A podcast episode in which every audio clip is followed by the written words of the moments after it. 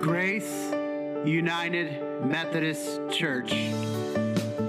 Loving as God intends through helping, healing, and home.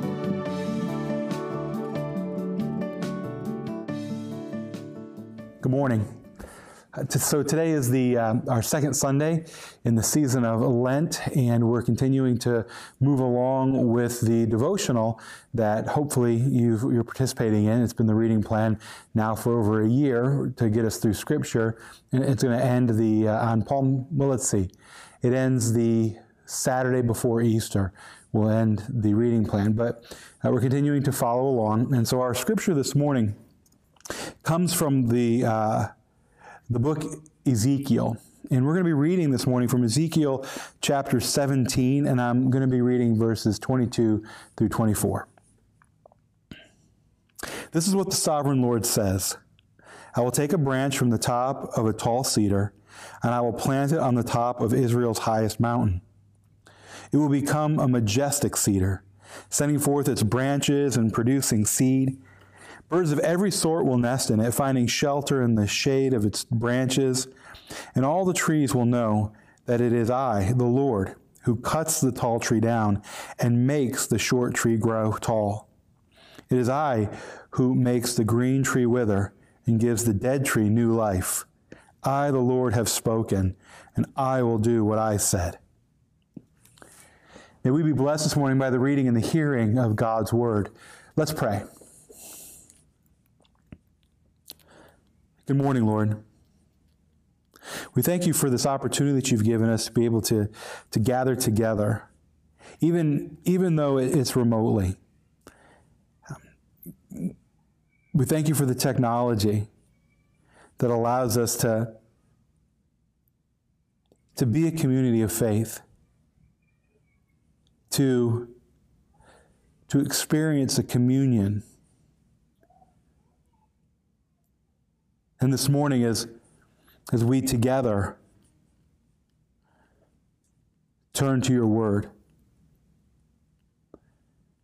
we pray that, that you might open our ears to hear.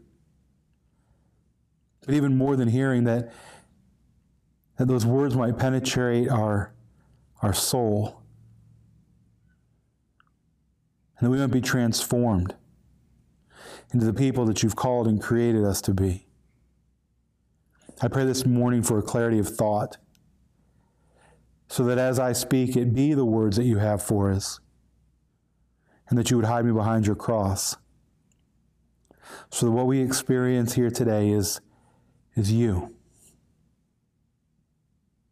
Your power, your, your grace and your mercy, your love, your righteousness, and your justice. We pray all this in your most holy and precious name. Amen. So, this passage of scripture in chapter 17, it comes in the midst of this overwhelmingly negative oracles that, you, that you've been reading, if you're reading along, that, that take up chapters 4 through 24. There's just these continuous negative oracles about, about the destruction at the hands of Babylon and, and how you know all of this is, is the result of, of God punishing and, and trying to correct the, uh, the Israelites and uh, the Judeans. And, and then all of a sudden, right, right there at the end of chapter 17, almost without explanation, it shifts. In, in the moment of all of this negative stuff, there's a shift.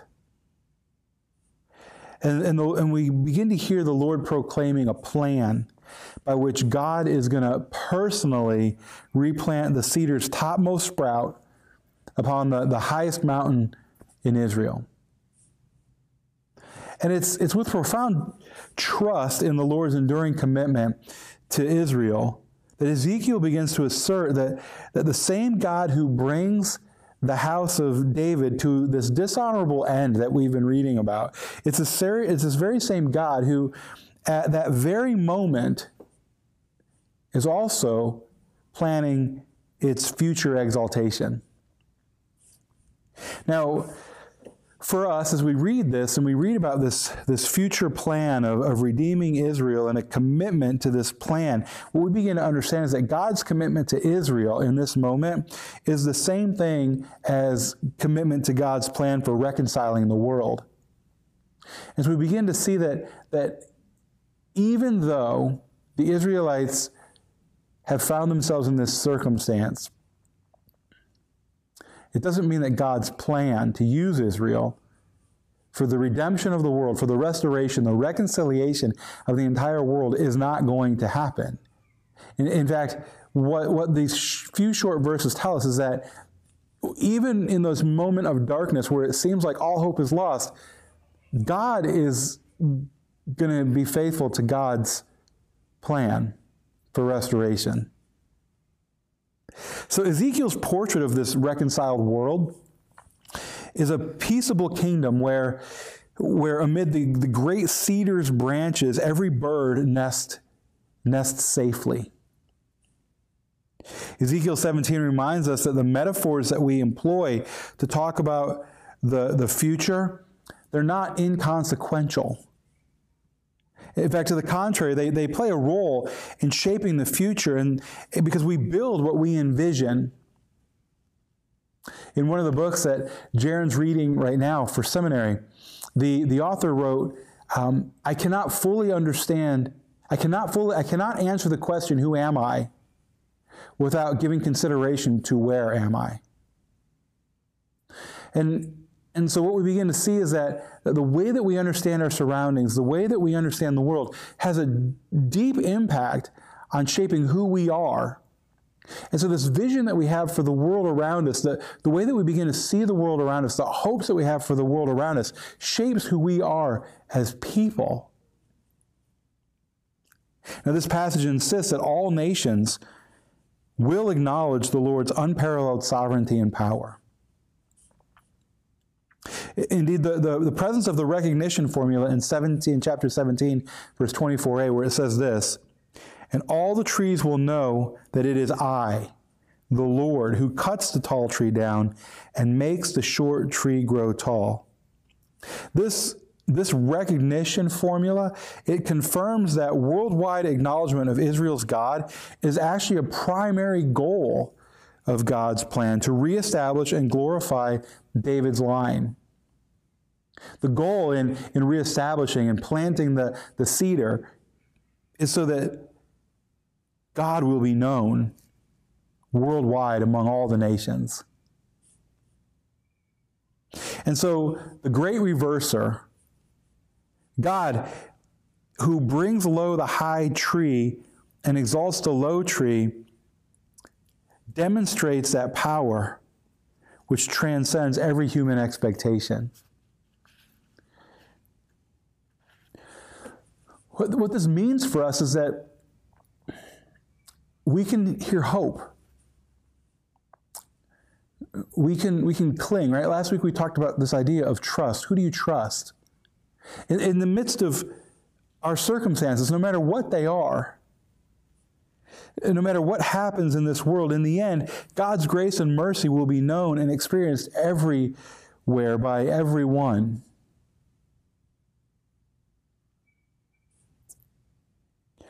Now, the last part of the chapter, it turns the fable around.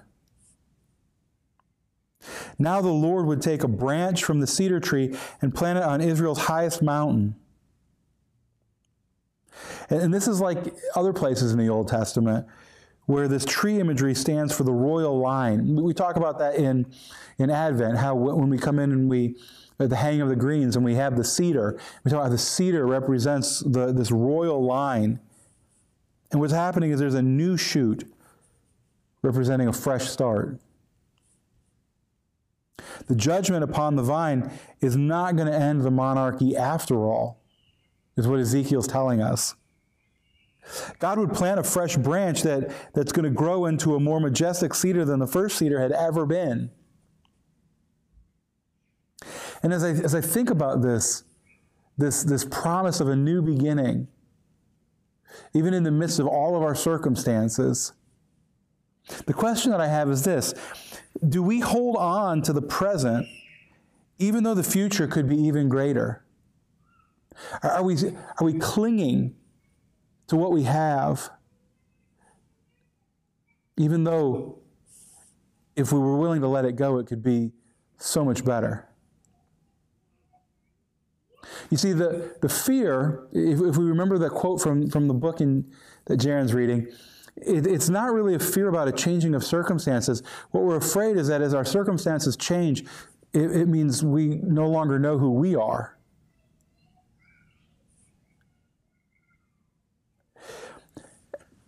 When I was in eighth grade, and I've shared, you know, some of my people ask me where I'm from, and I talk about this, but when I was in eighth grade, there was, I think, six weeks left in, in the school year, and my dad got a job in, in St. Petersburg, Florida.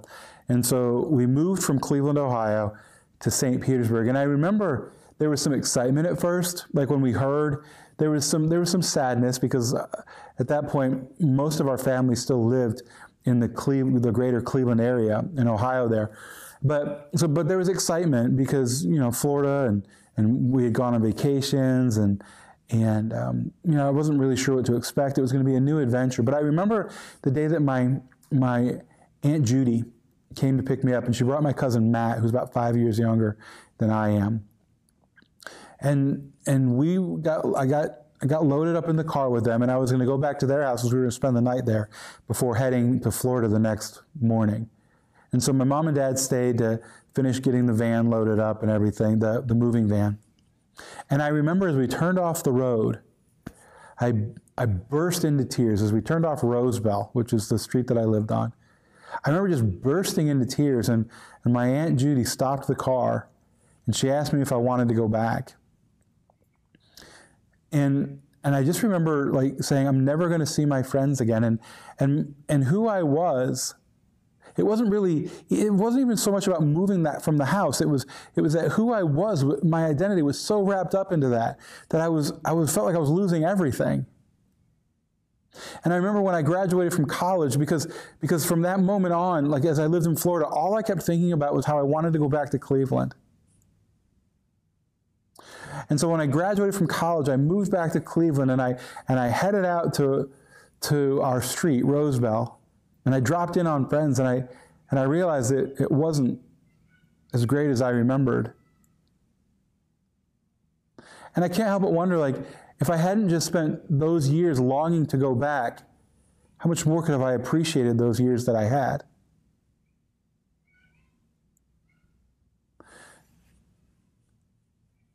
Are we willing to, to let go of what we have, to, to the good and the bad, in order to begin to grasp a better future that God has for us?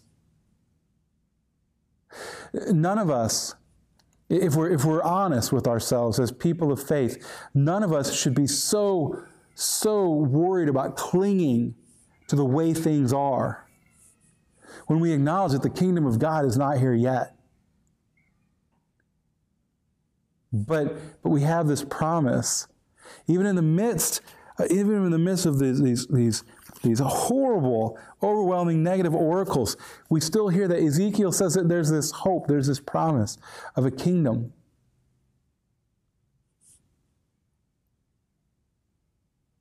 And, and so what he says is although the, the, although the dynasty of, of kings has reached a dead end in Zedekiah, a new beginning is not only possible, but it's inevitable in God's time. Our world changing is inevitable. The question is, as people of faith, do we believe it's going to get better? Or are we clinging to what we have and what we know because we're afraid it's going to get worse? Are we afraid or are we hopeful? Are we beaten down? Or, or are we finding ourselves uplifted? God cuts the, tr- the tall tree down and he makes the short tree grow tall. He gives the dead tree new life, enabling birds of every sort, which, which by the way, represent the nations. He gives, he gives the birds the, the opportunity to find shelter and shade under the branches of the new regime. God's promise of eternal throne, of an eternal throne for David, it's not going to ultimately be thwarted by the failures of David's descendants, the kings of Judah. Because one day, the dynasty of David, in the person of Jesus, would once again be raised up as a source of blessing for all nations. Amen.